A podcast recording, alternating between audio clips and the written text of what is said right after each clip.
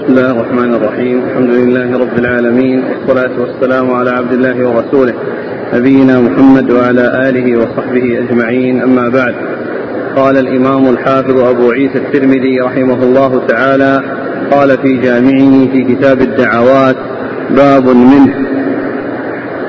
قال حدثنا أحمد بن منيع قال حدثنا إسماعيل بن علية قال حدثنا عطاء بن السائب عن أبيه عن عبد الله بن عمرو رضي الله عنهما أنه قال قال رسول الله صلى الله عليه وعلى آله وسلم خلتان لا يحصيهما رجل مسلم إلا دخل الجنة ألا وهما يسير ومن يعمل بهما قليل. يسبح الله في دبر كل صلاة عشرا ويحمده عشرا ويكبره عشرا. قال فأنا رأيت رسول الله صلى الله عليه وعلى آله وسلم يعقدها بيده. قال فتلك خمسون ومائة باللسان وألف وخمسمائة في الميزان وإذا أخذت مرجعك تسبحه وتكبره وتحمده مئة. فتلك مئة باللسان وألف في الميزان. فأيكم يعمل في اليوم والليلة ألفين وخمسمائة سيئة؟ قالوا وكيف لا يحصيهما؟ قال يأتي أحدكم الشيطان وهو في صلاته فيقول اذكر كذا اذكر كذا حتى ينتقل فلعله لا يفعل. في النسخ الأخرى ينفتل. ينفتل. نعم. اذكر كذا اذكر كذا حتى ينفتل فلعله لا يفعل. ويأتيه وهو في مضجعه فلا يزال ينومه حتى ينام. قال هذا حديث حسن صحيح. وقد روى شعبة والثوري عن عطاء بن السائب هذا الحديث وروى الأعمش هذا الحديث عن عطاء بن السائب مختصرا. وفي الباب عن زيد بن ثابت وأنس وابن عباس رضي الله عنهم. قال حدثنا محمد بن عبد الأعلى قال حدثنا عسام بن علي عن الأعمش عن عطاء بن السائب عن أبيه عن عبد الله بن عمرو رضي الله عنهما أنه قال رأيت رسول الله صلى الله عليه وعلى آله وسلم يعقد التسبيح. قال أبو عيسى هذا حديث حسن غريب من حديث الأعمش. بسم الله الرحمن الرحيم. الحمد لله رب العالمين وصلى الله وسلم وبارك على عبده ورسوله نبينا محمد وعلى آله وأصحابه أجمعين. أما بعد فهذا الحديث عن عبد الله بن عمرو بن العاص رضي الله تعالى عنهما هو من أحاديث آه، ذكر الله عز وجل وتسبيحه وتحميده وتكبيره بعد الصلوات المكتوبة وكذلك أيضا من أحاديث التسبيح والتحميد والتكبير عند النوم. وقد مر بعض الأحاديث المتعلقة بالذكر عند النوم وأنه يكون آه، التسبيح 33 والتحميد 33 والتكبير 34 وهذا الحديث أيضا فيه آه، تسبيح عند بعد بعد أدبار الصلوات المكتوبة. في أدبار الصلوات المكتوبة. يعني بعد أن يصلي الإنسان فإنه يسبح الله عز وجل ويحمده ويكبره. وقد جاءت الأحاديث في ذلك على أربعة على أربعة وجوه. منها أحدها هذا الوجه الذي هو عشر التكبير التسبيح عشر والتحميد عشر والتكبير عشر. والثاني أنه يحمد الله أنه يسبح 33 ويحمد 33 ويكبر 33 ويقول 800 لا إله إلا الله وحده لا شريك له له الملك وله الحمد على كل شيء قدير.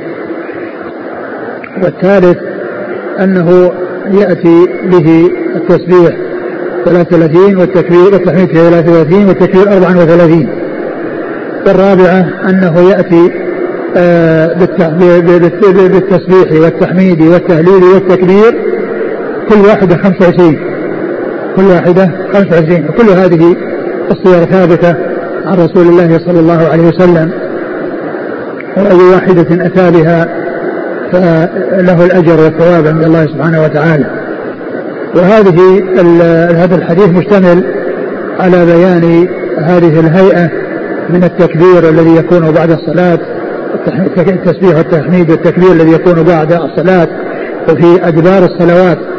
ومقصود ذلك بعد التسليم. والأدبار أو الدبر يأتي يراد به ما قبل السلام ويراد به ما بعد السلام. يراد به ما قبل السلام ويراد به ما بعد السلام. لأن الدبر هو آخر الشيء وما يلي آخر الشيء.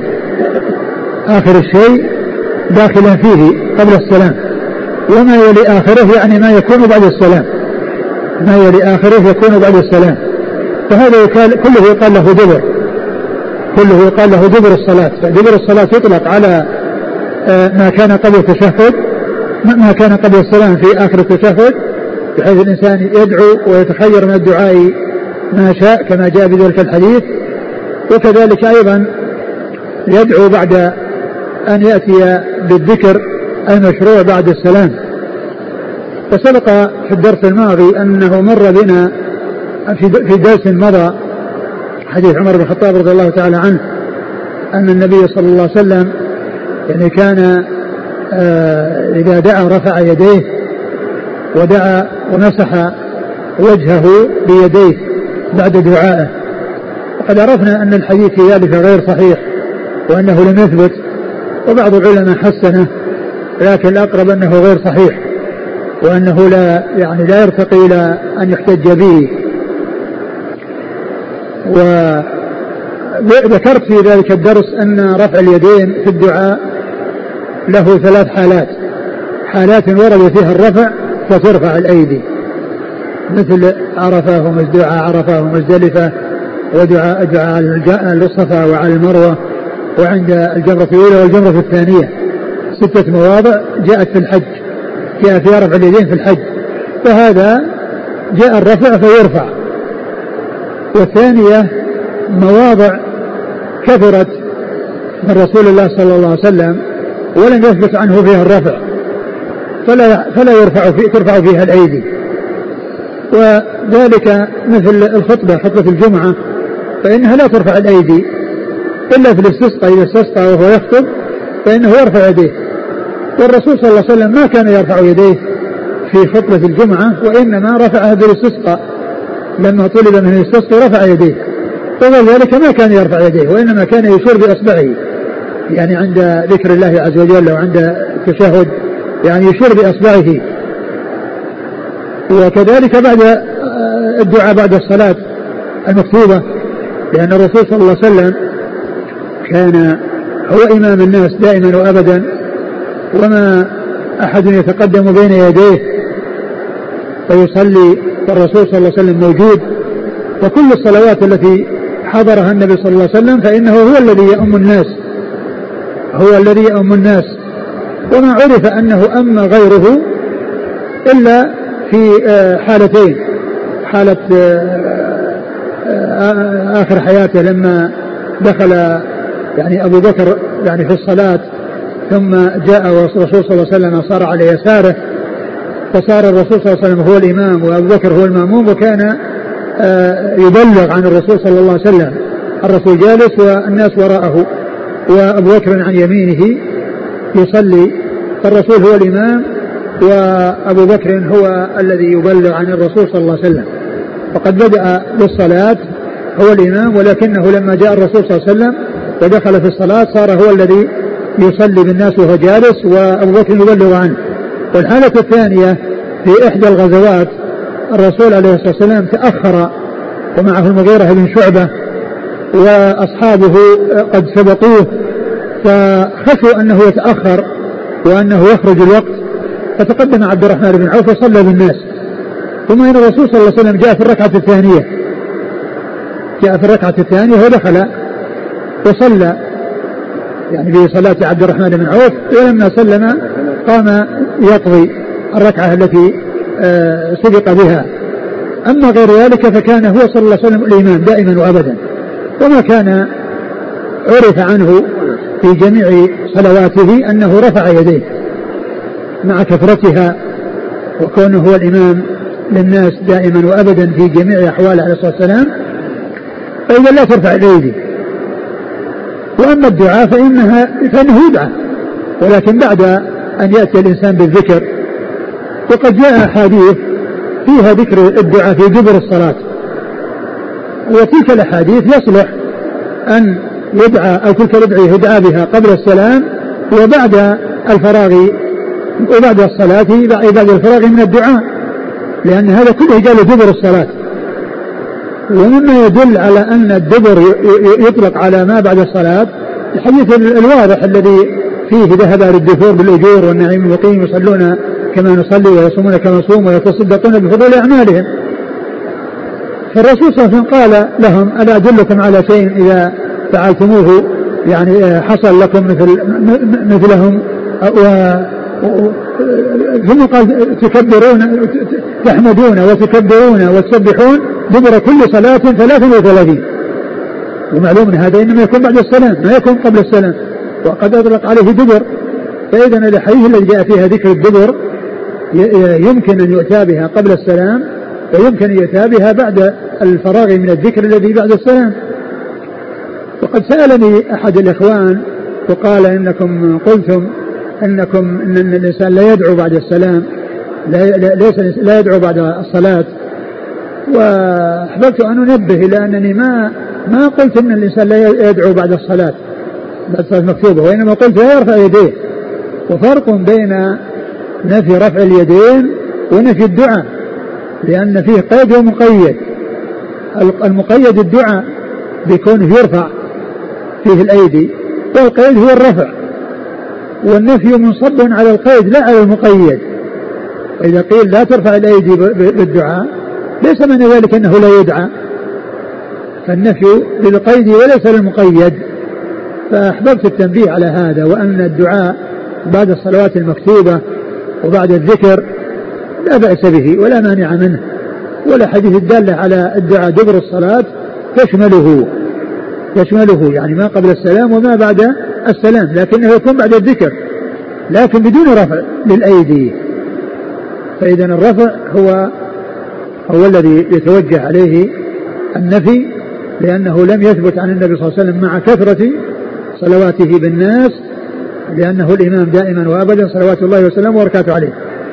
فإذا الشيء الذي ورد فيه الرفع يرفع والذي مع كثرته ما حصل فيه الرفع لا يرفع والشيء الذي مطلق مثل بعد النوافل ومثل يعني الدعاء في أي وقت يريد الإنسان يدعو له أن يرفع وله أن لا يرفع. والحديث الذي معنا فيه بيان هذا الفضل العظيم لهذا الذكر وهو أن الإنسان إذا أتى بعد كل صلاة مكتوبة بالتسبيح عشرا وبالتكبير عشرا وبالتحميد عشرا فهذه ثلاثون. وبعد كل صلاة والصلوات خمس يصير 150 150 هذه بالفعل. وأما بالأجر والحسنة بعشر أمثالها أقل تقدير في الأجر فيكون 1500 يعني أن 150 تضرب بعشرة فيكون 1500 حسنة. يعني أنها يحصل فيها يعني هذا المقدار. وكذلك عند النوم يأتي بهذا العدد الذي هو 100 تسبيح 33 وتحميد 33 وتكبير 34 فيكون 100 والحسنة في أسرع من هذا يكون 1000 فيكون حصل عند النوم هذا المقدار الذي هو 1000 وعند كل صلاة مكتوبة مجموع ذلك 1500 فيكون المجموع 2500 حسنة. فقال من أحصاها أو يعني الذي يحصي والمقصود بالإحصاء المحافظة على هذا الشيء ليس المقصود به يعني مجرد العدد وإنما كل إنسان يحافظ لأن مثل مثل قوله آه، إن الله تسعة وتسعين اسم من أحصاها دخل الجنة. من أحصاها دخل الجنة يعني أحصاها عددا وهو مستحضر وحاضر القلب فإنه يحصل هذا الأجر العظيم. ثم إن الرسول صلى الله عليه وسلم أخبر بأن الشيطان آه، يأتي الإنسان ويحول بينه وبينها. فإذا جاء كان في الصلاة جاء يذكره اذكر كذا واذكر كذا لأمور تتعلق فمن حين ما يسلم على طول يمشي. لأنه ذكر في الصلاة شيء من حين ما يسلم يتجه إليه وينفتل. من حين ما ينفتل يذهب إلى لذلك الشيء الذي ذكره به الشيطان في صلاته. فينشغل عن هذا الذكر. وكذلك هذا الذكر عند النوم يعني لا يزال به ينومه ويلهيه عن الذكر حتى يأتيه النوم دون أن يأتي بهذا الذكر فيفوت عليه هذا الخير وهذه الحسنات التي هي 2500 حسنة. قال أيكم يعني يفعل 2500 سيئة يعني معناها أن الحسنات تذهب السيئات تذهب السيئات فالإنسان آه، عنده هذا الأجر العظيم وفي هذا الذكر فقط. فكيف بالأعمال الأخرى التي فيها الحسنة بعشر أمثالها وهي كثيرة؟ ومن وفقه الله عز وجل للأخذ بها والعمل بها فإنه يحصل تلك الأجور العظيمة الكبيرة. نعم.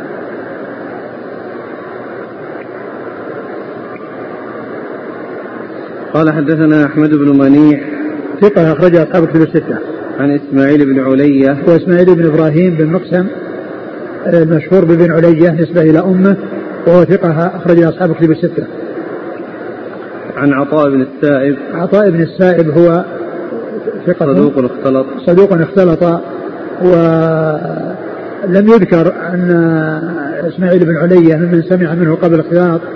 والذين سمعوا منه قبل الاختلاط آه، ستة ذكرهم الحافظ بن حجر في آخر ترجمته في تهذيب التهذيب وليس فيهم إسماعيل بن علية ولكن المصنف ذكر أنه روي أيضا أو رواه غير روي من غير طريق إسماعيل بن علية من طريق شعبة وسفيان وهما من ممن روى عنه قبل الاختلاط.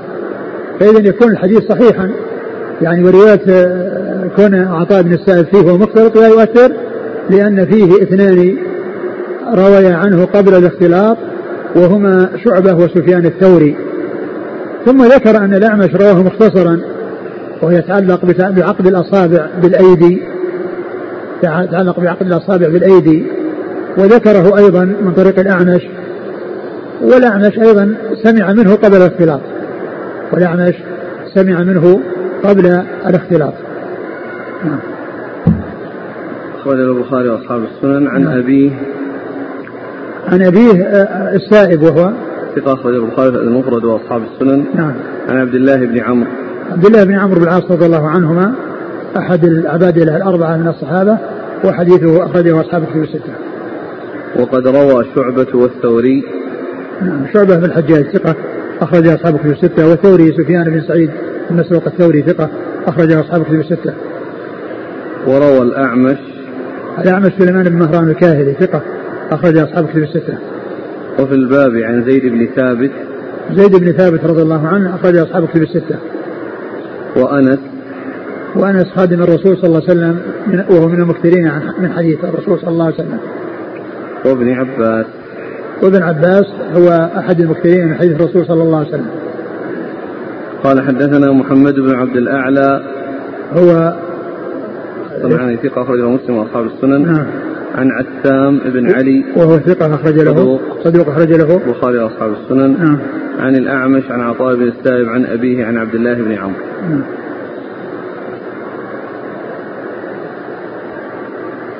يقول السائل شيخنا الفاضل كيف يسرد التسبيح والتحميد والتكبير؟ هل كل واحدة على حدة أم يجمعها جميعا؟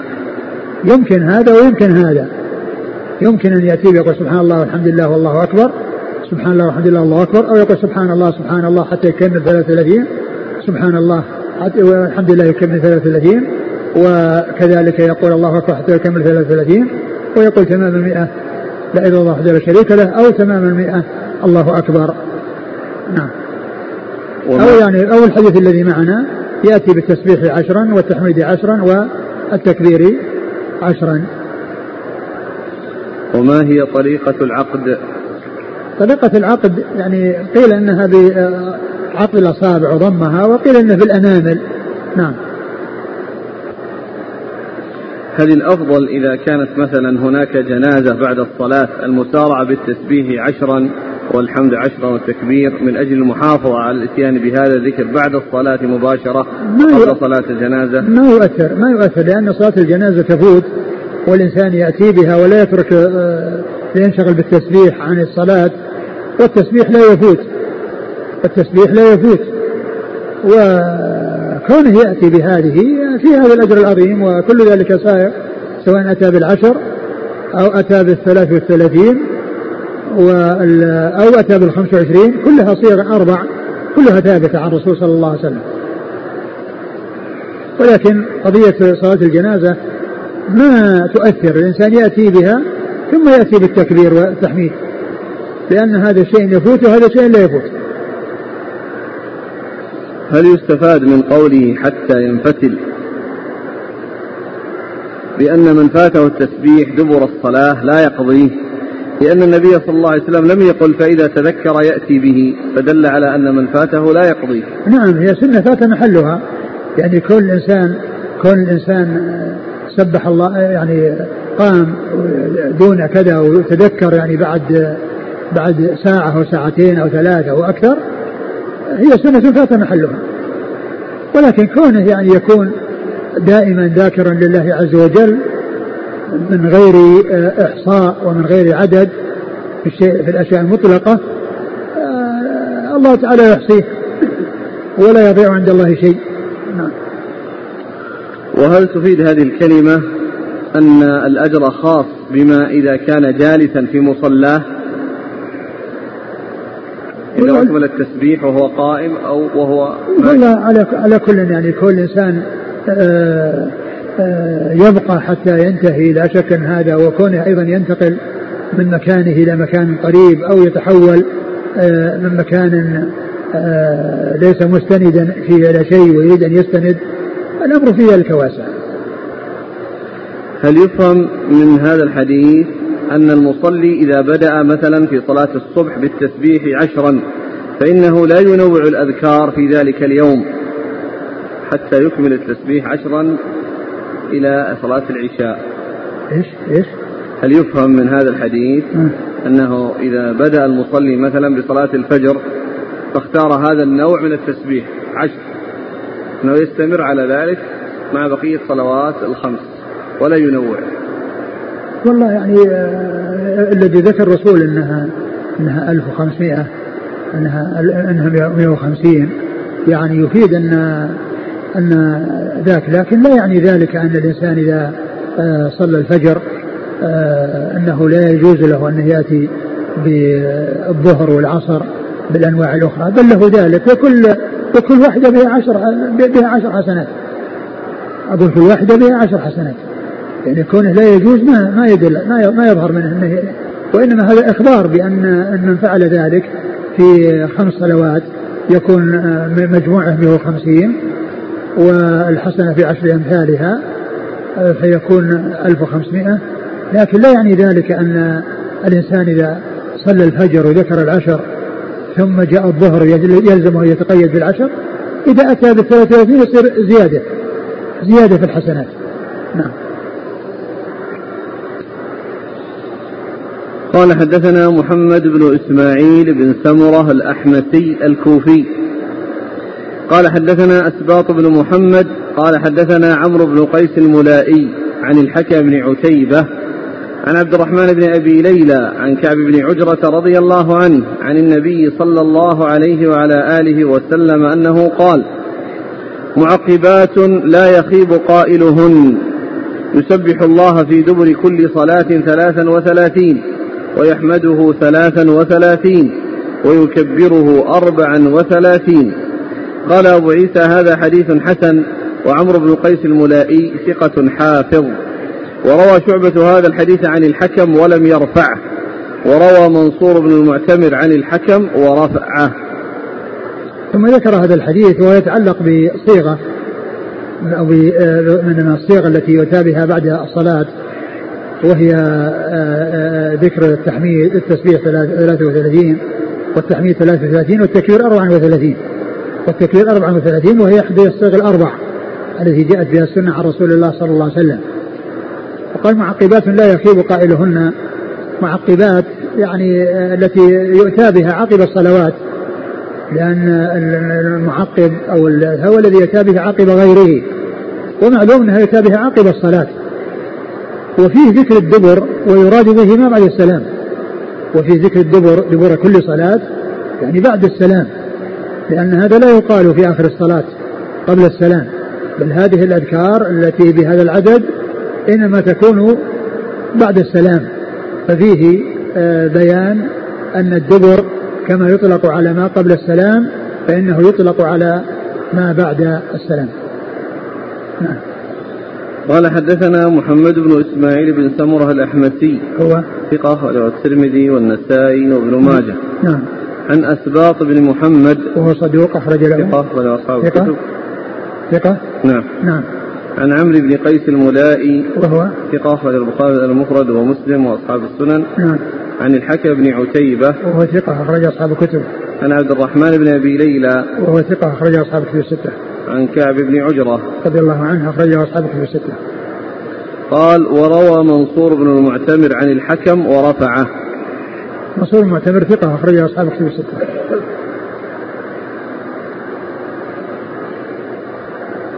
جاءت أسئلة هل ورد من أنواع الذكر بعد الصلاة التسبيح إحدى عشرة مرة والتحميد إحدى عشرة؟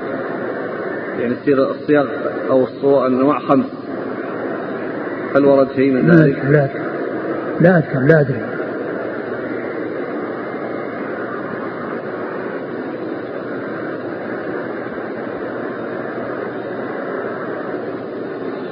قال حدثنا يحيى بن خلف قال حدثنا ابن أبي عدي عن هشام بن حسان عن محمد بن سيرين عن كثير بن أفلح عن زيد بن ثابت رضي الله عنه أنه قال أمرنا أن نسبح دبر كل صلاة ثلاثا وثلاثين ونحمده ثلاثا وثلاثين ونكبره أربعا وثلاثين. قال فرأى رجل من الأنصار في المنام فقال أمركم رسول الله صلى الله عليه وسلم أن تسبحوا في دبر كل صلاة ثلاثا وثلاثين وتحمدوا الله ثلاثا وثلاثين وتكبروا أربعا وثلاثين؟ قال نعم. قال فاجعلوا خمسا وعشرين واجعلوا التهليل معهن. فغدا على النبي صلى الله عليه وسلم فحدثه فقال افعلوا. قال أبو عيسى هذا حديث صحيح. ثم أورد أبو عيسى هذا الحديث الذي فيه صيغتان. صيغة مطابقة للحديث الذي قبله وهي التكبير التسبيح 33 والتحميد 33 والتكبير 34 والصيغة هي أن المئة تكون من أربع كلمات. سبحان الله والحمد لله ولا إله إلا الله والله أكبر. فيصير من 25 يصير 100 وفيه أن هذا الذي رأى في المنام قال يعني اجعلوا هكذا فعرض ذلك على الرسول صلى الله عليه وسلم فقال افعلوا. وهذا يدل على ان وقد جاءت هذه الصيغة في آه، بعض الأحاديث الأخرى التي هي 25 فيكون آه، هذه الصيغة ثابتة اللي هي 25 وما جاء في هذا الحديث من ذكر المنام آه، هو حجة باعتبار أن الرسول صلى الله عليه وسلم أمر الناس مثل ما حصل في آه، ألفاظ الأذان التي أريها آه، آه، عبد الله بن زيد رضي الله عنه وأنه قال ألقها على بلال.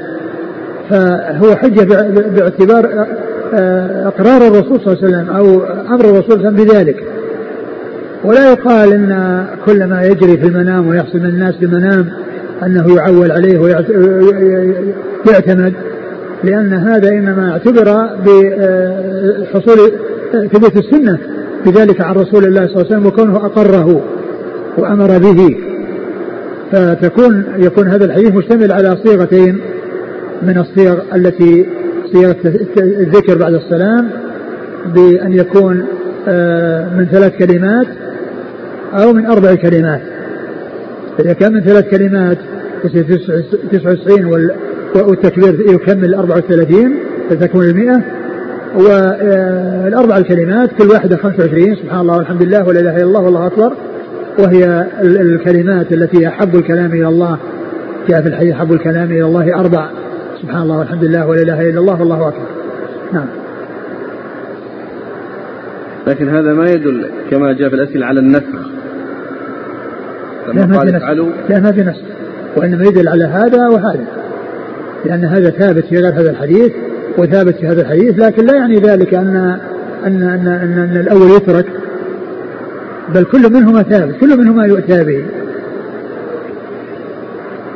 لكن يؤتى به أحيانا وأحيانا ما يؤتى به مجموع وإنما هذا مثل أدعية الاستفتاح. الإنسان لا يجمع أدعية الاستفتاح ويأتي بها في صلاة واحدة. وإنما ينوع يأتي مرة كذا ومرة كذا ومرة كذا ومرة كذا أو أحيانا كذا وأحيانا كذا. لأن هذا يسمى من اختلاف التنوع أنواع للحق.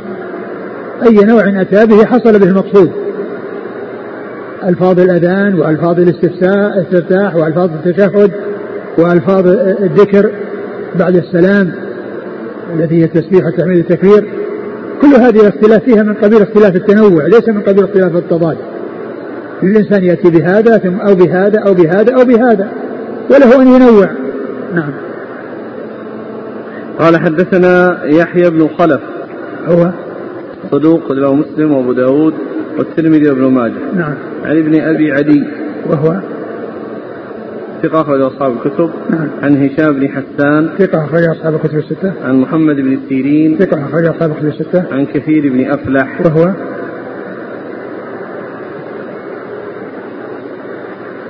العجيب أنه في نسخة عاد المرشد كاتب سين فقط. سين نعم. والنسخة هذه اللي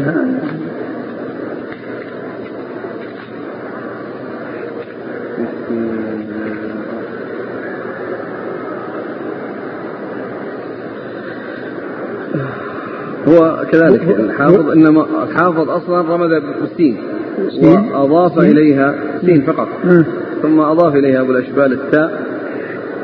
الحديث هذا ليس في نسخة الترمذي يعني المتداولة. نعم لكن الإسناد آه، صحيح. نعم. لكن أضاف أبو الأشبال هنا تاء أضاف التاء وأحال إلى التحفة. إلى هذا الحديث اللي آخر؟ آه، إلى هذا الحديث 3413 إيه. على كل هذا الحديث يعني لا يوجد يعني في الكتب الأخرى يعني لا أقول النسخ الأخرى لا يوجد الشروح وكتب الشروح لا يوجد في هذا الحديث. هذه يوجد آه، وموجودة في بعض النسخ. لكنه يعني آه، ليس في تحت الإشراف ولا الذي يتعقب على تحت الإشراف. نعم. آه عن زيد بن ثابت رضي الله عنه. نعم أخرجه أصحاب في الستة. قوله أمرنا هل يفيد الوجوب؟ آه معلوم أن الأمر إذا قال الصحابي أمرنا أو نهينا فالأمر هو الرسول صلى الله عليه وسلم. وإذا قال الرسول صلى الله عليه وسلم أمرت أو نهيت فالآمر له هو الله عز وجل. لكن آه كما هو معلوم يعني آه أحيانا يأتي ذكر الأمر سواء كان بلفظ الأمر كأمرت أو بفعل الأمر افعلوا ولا يكون للوجوب.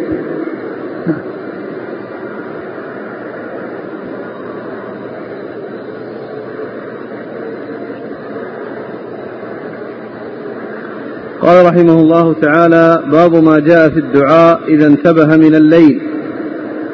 قال حدثنا محمد بن عبد العزيز بن أبي رزمة قال حدثنا الوليد بن مسلم قال حدثنا الأوزاعي قال حدثني عمير بن هانئ قال حدثني جنادة بن أبي أمية قال حدثني عبادة بن الصامت رضي الله عنه عن رسول الله صلى الله عليه وعلى آله وسلم أنه قال من تعار من الليل فقال لا إله إلا الله وحده لا شريك له له الملك وله له الملك وهو على كل شيء قدير.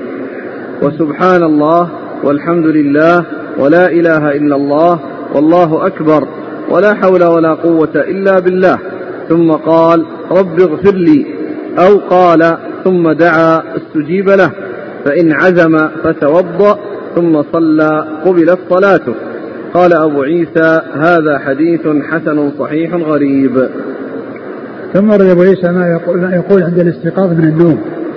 عندما ينتبه من نومه ويستيقظ من نومه ماذا يقول؟ وأورد هذا الحديث عن أبي سعيد. عبادة بن الصامت. عن عبادة بن الصامت رضي الله عنه. قال من تعار من الليل من تعار من الليل يعني استيقظ من الليل. استيقظ من الليل فذكر الله عز وجل. وقال قال لا إله إلا لا إله وحده لا شريك له الملك وهو على كل شيء قدير. سبحان الله والحمد لله ولا إله إلا الله والله أكبر. ولا حول ولا, ولا حول ولا قوة إلا بالله. ثم إذا توضأ ثم قال رب اغفر لي أو ثم دعا. ثم قال الله رب اغفر لي ثم دعا استجيب له. وإن توضأ وصلى قبلت صلاته.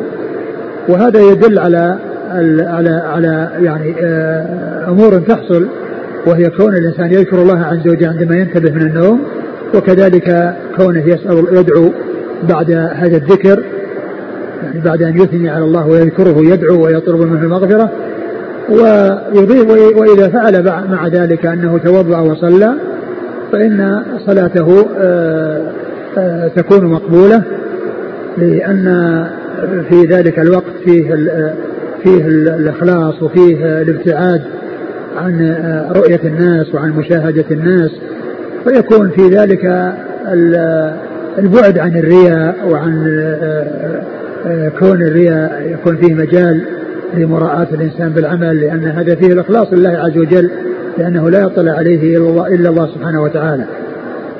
فهو يدل على فضل أو على هذا الذكر وعلى أنه من أسباب آه، قبول الدعاء وعلى أن الإنسان بعده إذا توضأ وصلى أن صلاته تكون مقبولة. نعم.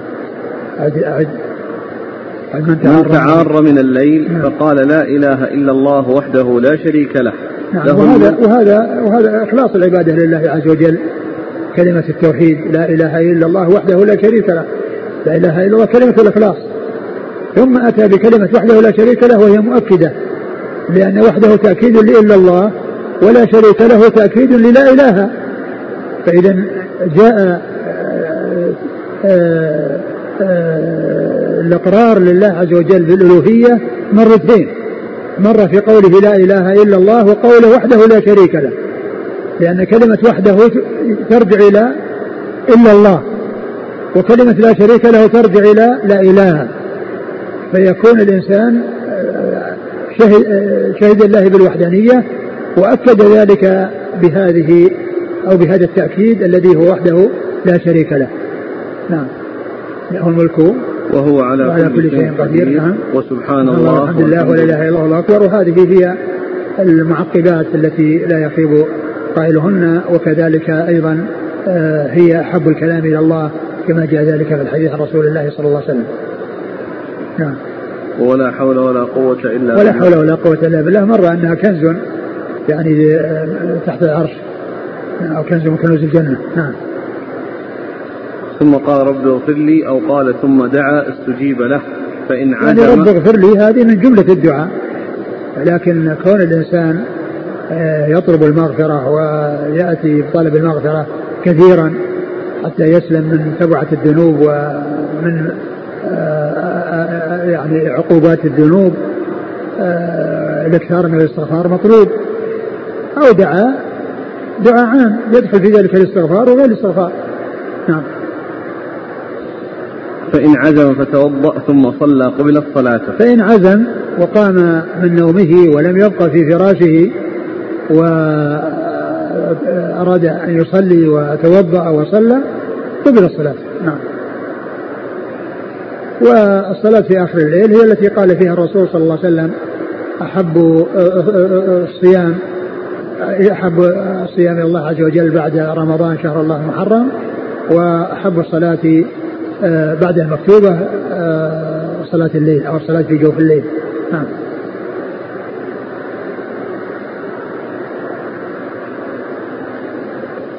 قال حدثنا محمد بن عبد العزيز بن أبي رزمة. وهو؟ ثقة أخرج البخاري وأصحاب السنن. نعم. عن الوليد بن مسلم. ثقة أخرج أصحاب الكتب الستة. عن الأوزاعي. ثقة أخرج أصحاب الكتب الستة. عن عمير بن هانئ. وهو ثقة؟ أخرج أصحاب الكتب. نعم. عن جنادة بن أبي أمية. وهو؟ ثقة أخرج أصحاب الكتب. نعم. عن عبادة بن الصامت. رضي الله عنه أخرج أصحاب الكتب الستة. قال حدثنا علي بن حجر قال حدثنا مسلمة بن عمرو قال كان عمير بن هانئ يصلي كل يوم ألف سجدة ويسبح مئة ألف تسبيحة. ثم ذكر هذا الأثر عن عمير بن هانئ لأنه من رجال الإسناد الذي الذي مر. فذكر هذا الأثر. وهذا الأثر في إسناده مسلمة بن بن عمرو. بن عمرو وهو مجهول. فإذا هذا أثر مقطوع و وهو غير صحيح لأن فيه رجل مجهول وهو مسلمة بن عمرو. نعم.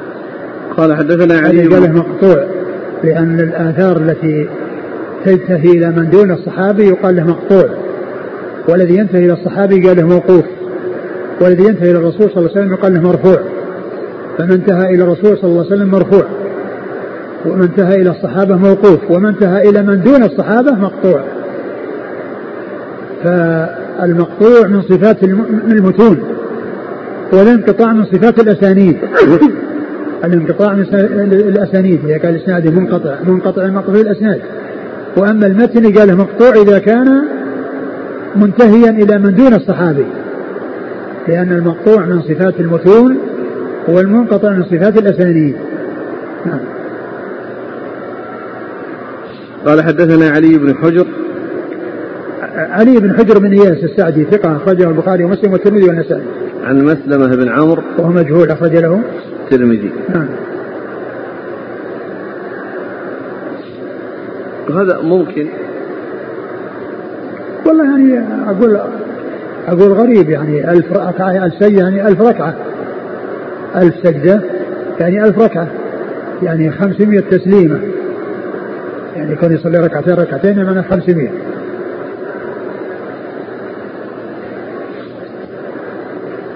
في حديث عبادة بن الصامت من تعار من الليل فقال لا إله إلا الله لا شريك له. فائدة يقول حافظ بن حجر رحمه الله في فتح الباري كتاب التهجد قال ابن بطال وعد الله على لسان نبيه صلوات ربي وسلامه عليه أن من استيقظ من نومه لهجا لسانه بتوحيد ربه والإذعان له بالملك والاعتراف بنعمة يحمده عليها وينزهه عما لا يليق به بتسبيحه والخضوع له بالتكبير والتسليم له بالعجز عن القدرة إلا بعونه أنه إذا دعاه أجابه وإذا صلى قبلت صلاته فينبغي لمن بلغه هذا الحديث أن يغتنم العمل به ويخلص نيته لربه سبحانه وتعالى. وقال عن ابن بطال نعم. وقال أيضا عند شرح الحديث هذا قال أبو عبد الله الفربري الراوي عن البخاري أجريت هذا الذكر على لساني عند انتباهي ثم نمت فأتاني آت فقرأ وهدوا إلى الطيب من القول. نعم. تنبيه على الطلاب. الإخوان الذين يريدون الكتب فقط ولا يعني يأخذون مساعدات. المطلوب منهم الآن كل واحد يعني يكتب ورقة باسمه وجنسيته وتوقيعه ومتى بدأ الدراسة هنا وهل هو مستمر أو أن فيه انقطاع. كل واحد يكتب هذا الشيء حتى تكون هذه المعلومات معلومة. وأيضا آه، يكون الكلام هذا الذي سيذكر يكون آه، يكون معروفا عند آه، إخوانه وزملائه الموجودين الذين هو على صلة بهم بحيث يعرف أنه مستمر أو أنه غير مستمر. فالمطلوب ذكر مدة الدراسة هنا. وأيضا هل هل مستمرة أو فيها انقطاع؟ حتى يكون هناك معلومات عن الإخوان الدارسين هنا.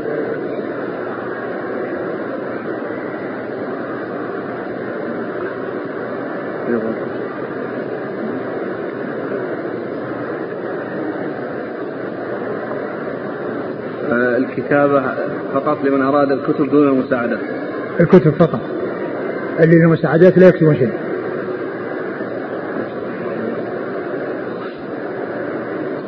قال رحمه الله تعالى باب منه.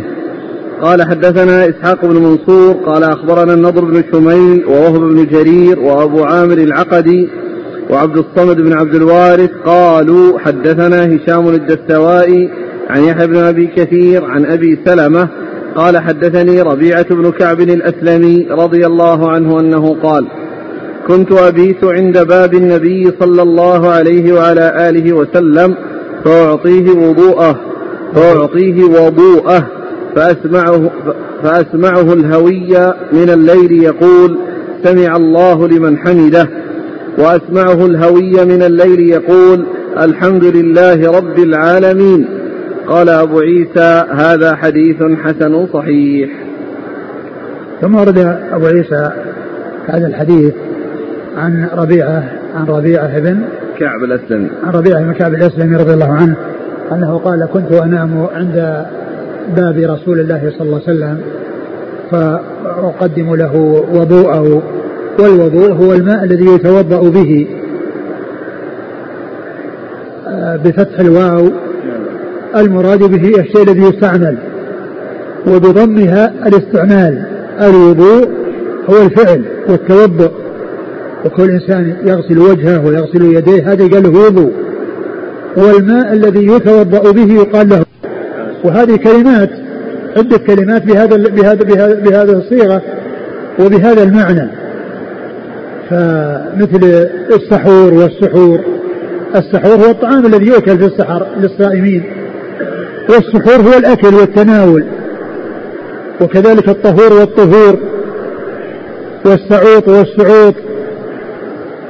السعوط الذي يعني يستصعط من الأنف بفتح السين هو الشيء الذي يستصعط وبالضم هو هو الاستصعاط الفعل. وكذلك الوجور والوجور. الوجور يعني هو الذي يقطر في في الحلق يقال له وجور. والفعل يقال له وجور. فهي عدة كلمات تأتي لهذا المعنى لهذين المعنيين بالفتح يراد بها الشيء الذي يستعمل وبالضم الاستعمال أو الفعل. هنا قال قدمت وضوءه فسمعته الهوي من الليل يعني وقت طويل من الليل يقول آآ آآ سمع الله لمن حمده. وهذا يعني معناه أنه يصلي لأن كلمة سمع الله لمن حمده هذه لا يؤتى بها إلا في الصلاة. ما يؤتى بها يعني ذكر يعني مستقل بها في الصلاه وسمعه الهوي يقول الحمد لله رب العالمين. وهذا أيضا يحتمل أن يكون في الصلاة وأن يكون في غير الصلاة. قد يكون في الصلاة يصلي يقرأ الفاتحة. يسمعه يقول الحمد لله رب يقرأ الفاتحة. وقد يكون يحمد الله عز وجل في غير صلاة وجاء في بعض الروايات سبحان الله رب العالمين. سبحان الله رب العالمين. وهذا معلوم أنه ذكر وليس بصلاة. سبحان الله رب العالمين. فهذا مما يدخل تحت الترجمة وهي ما يؤتى به بعد بعد القيام وسواء كان ذلك في الصلاة أو في غير الصلاة. نعم إن سمع الله من حمده لا, لا تكون إلا في الصلاة. نعم. قال حدثنا إسحاق بن منصور. وسمع هي بمعنى استجاب.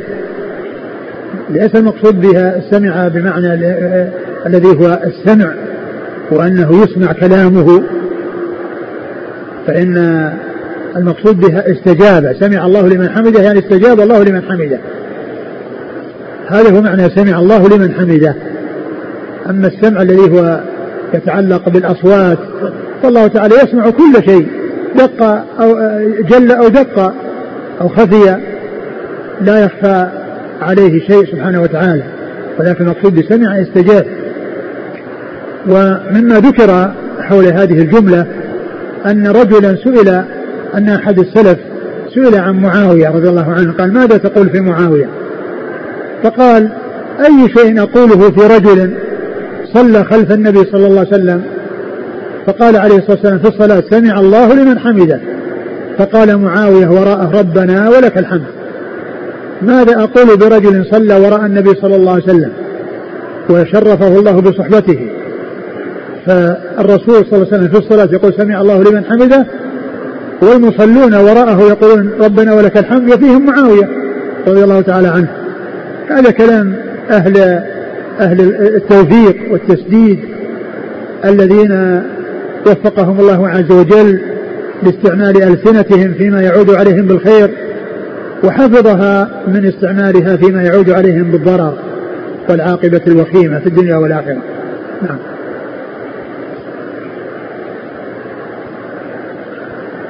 قال حدثنا إسحاق بن منصور.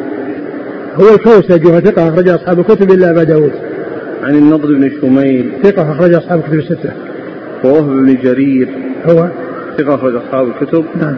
وأبو عامر العقدي. وهو؟ ثقة أصحاب الكتب. وهو عمرو بن عبد, عبد الملك بن عمرو نعم.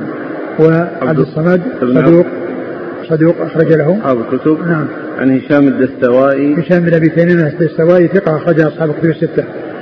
عن يحيى بن أبي كثير. ثقة أخرج أصحاب الكتب الستة. عن أبي سلمة. هو ابن عبد الرحمن بن عوف ثقة أخرج أصحاب الكتب الستة. عن ربيعة بن كعب الأسلمي. رضي الله عنه أخرج له. البخاري في المفرد ومسلم وأصحاب السنة. نعم. قال رحمه الله تعالى باب منه. قال حدثنا عمر بن إسماعيل بن مجالد بن سعيد. قال حدثنا أبي عن عبد الملك بن عمير عن ربعي عن حذيفة بن اليمان رضي الله عنهما أن رسول الله صلى الله عليه وعلى آله وسلم كان إذا أراد أن ينام قال اللهم باسمك أموت وأحيا. وإذا استيقظ قال الحمد لله الذي أحيا نفسي بعد أن أماتها. وإليه النشور. قال أبو عيسى هذا حديث حسن صحيح. أعد أعد الإسناد. قال حدثنا عمر بن إسماعيل بن مجالد بن سعيد. قال حدثنا أبي عن عبد الملك بن عمير عن ربعي عن حذيفة بن اليمان. نعم. قال أن رسول الله صلى الله عليه وسلم كان إذا أراد أن ينام قال اللهم باسمك أموت وأحيا. وإذا استيقظ قال الحمد لله الذي أحيا نفسي بعد أن أماتها وإليه النشور. وهذا ذكر عند النوم وعند الاستيقاظ. ومحل الشاهد هنا إرادة بعد الاستيقاظ. لأن لأن الباب الذي راح وهذه الأبواب المتفرعة عنه هي تتعلق بالاستيقاظ. وقد مر آه، ما يتعلق بالذكر عند النوم وهذا أيضا منه. لأنه إذا كان عليه الصلاة إذا أراد أن ينام قال باسمك اللهم أحيا وأموت. أموت. بأموت وأحيا. باسمك اللهم أموت وأحيا. يعني كون الإنسان يعني ينام ويموت هذه الموتة التي هي آه كون آه روحه تفارقه ولكنها لا تفارقه مثل مفارقة الموت. ثم يعني يحيا بعد ذلك يعني كونه يستيقظ. وكذلك أيضا آه آه كل شيء بيده وكل شيء بقدرته. لكنه هنا يعني آه آه، يعتمد على الله ويفوض الأمر إلى الله عز وجل ويقول باسمك أموت وأحيا. فيكون المقصود من ذلك كونه ينام ثم يستيقظ يحصل له النوم الذي هو الموت وهو يعني يشبه الموت وإن لم يكن مثله تماما. لكنه يوافقه في كونه في في ترك كون روحه فارقت جسده كما جاء في القرآن الكريم الله يتوفى الأنفس حين موتها والتي لم تمت في منامها فيحصل لها الموت وهو الذي يتوفاكم بالليل ويعلم ما جرحتم بالنهار باسمك أحيا أموت وأحيا وإذا وإذا قام قال الحمد لله الذي أحيا أحيا نفسي نعم. بعدما أماتها وإليه النشور. بعدما أماتها وإليه النشور. يعني البعث. نعم. قال حدثنا عمر بن إسماعيل بن مجالد بن سعيد. هو متروك. أخرجه الترمذي. نعم. عن أبيه. وهو؟ صدوق يخطئ. أخرج البخاري والترمذي والنسائي في مسند علي. نعم. عن عبد الملك بن عمير. وهو ثقة أخرج أصحاب كتب الستة. عن ربعي ثقة أخرج أصحاب كتب الستة. عن حذيفة بن اليمان. رضي الله عنه أخرج أصحاب كتب الستة. والحديث فيه متروك لكنه جاء من طرق أخرى صحيحة. نعم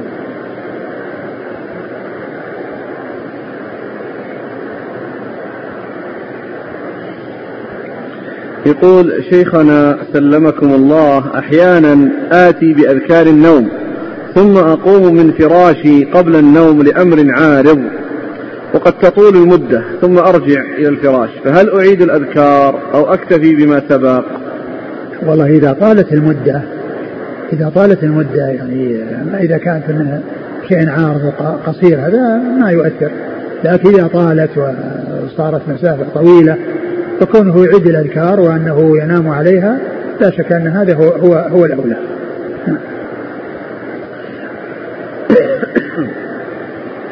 قال رحمه الله تعالى باب ما يقول إذا قام من الليل إلى الصلاة. قال حدثنا الأنصاري قال حدثنا معا قال حدثنا مالك بن أنس عن أبي الزبير عن طاووس عن عبد الله بن عباس رضي الله عنهما أن رسول الله صلى الله عليه وعلى آله وسلم كان إذا قام إلى الصلاة من جوف الليل يقول اللهم لك الحمد أنت نور السماوات والأرض ولك الحمد أنت قيام السماوات والأرض ولك الحمد أنت رب السماوات والأرض ومن فيهن. أنت الحق ووعدك الحق ولقاؤك حق والجنة حق والنار حق والساعة حق. اللهم لك أسلمت وبك آمنت وعليك توكلت وإليك أنبت وبك خاصمت وإليك حاكمت. فاغفر لي ما قدمت وما أخرت وما أسررت وما أعلنت أن إنك إلهي لا إله إلا أنت. قال هذا حديث حسن صحيح وقد روي من غير وجه عن ابن عمر عن النبي صلى الله عليه وسلم. عن ابن عباس بدل عن ابن عمر. نعم.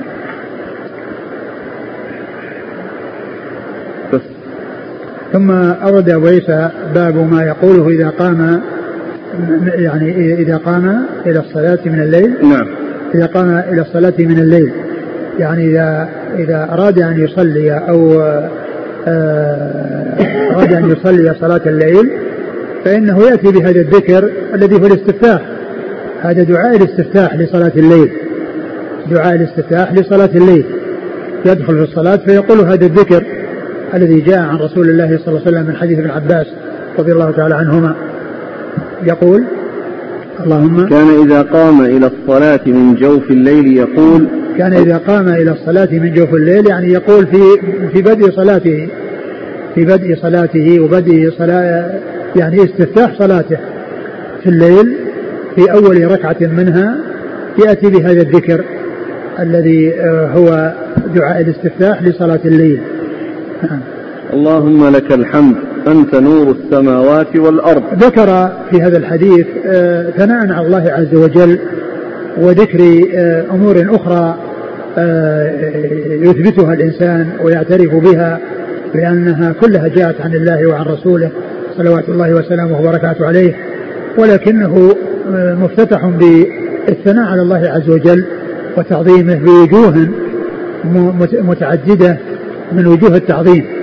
قال اللهم لك الحمد وهذا ثناء على الله عز وجل وحمد له وشكر على جميع النعم التي أنعم الله تعالى بها على عباده ظاهرة وباطنة لأن نعم الله عز وجل لا تعد ولا تحصى وكل نعمة فهي من الله عز وجل.